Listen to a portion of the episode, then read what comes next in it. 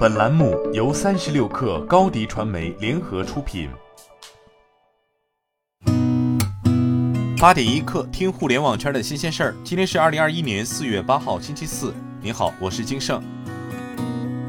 三十六氪从多个独立信源处获悉，春节之后，各社区团购巨头纷纷确立了二零二一年的目标。美团优选将年 GMV 锁定在两千亿，并将冲击每天五千万至六千万的单量。多多买菜二零二一年的 GMV 目标则是一千五百亿，诚信优选为一千亿，兴盛优选则为八百亿左右。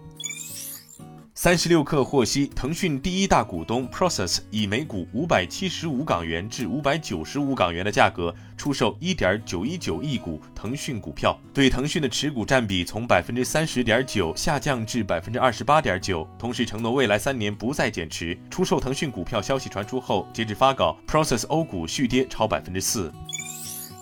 近期全球缺芯潮备受关注，有媒体报道，目前芯片短缺已经从汽车领域蔓延到家电行业。对此，美的集团回应称，目前来看，我们没有这个情况，因为我们有一部分芯片可以自供，我们有一个芯片厂就在我们总部这边。家电行业分析师刘步晨表示，家电的控制芯片对技术要求的难度其实没有汽车芯片要求大，部分家电产品的芯片是可以生产的，但是高端的芯片可能还是要依赖于进口。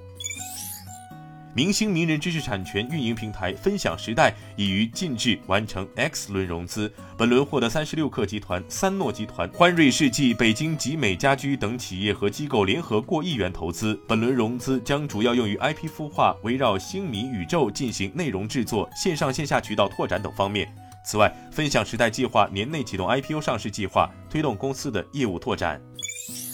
昨天，钉钉联合沃科雷克推出面向幼儿园群体的晨检机器人产品。产品结合自研 AI 儿童健康算法，融合非接触晨检、人机互动等技术，可快速识别微小的体征异常，三秒完成各类检测，包含手部红疹、手部伤口、上颚红疹、上颚疱疹、喉咙发红、蛀牙、眼睛发红、体温异常等二十多项异常体征项目。据中央社报道，日前，美国社交媒体平台脸书被曝有超五点三亿用户的数据遭泄露，引发关注。脸书产品管理主任克拉克表示，恶意行为者取得这些数据，并非透过入侵脸书系统，而是通过在二零一九年九月之前于脸书平台上抓取而来。知晓这一点很重要。据介绍，抓取指的是一种技术，即利用自动软件来搜集在网络上所公开分享的信息。近日，特斯拉车内摄像头引发网络热议。特斯拉官方今天对此回应称，驾驶室摄像头目前在北美以外的市场并没有激活，即使是在美国，车主也可以自由选择是否开启使用。特斯拉配备了全球领先安全等级的网络安全体系，以确保用户隐私保护。今天咱们就先聊到这儿，我是金盛，八点一刻，咱们明天见。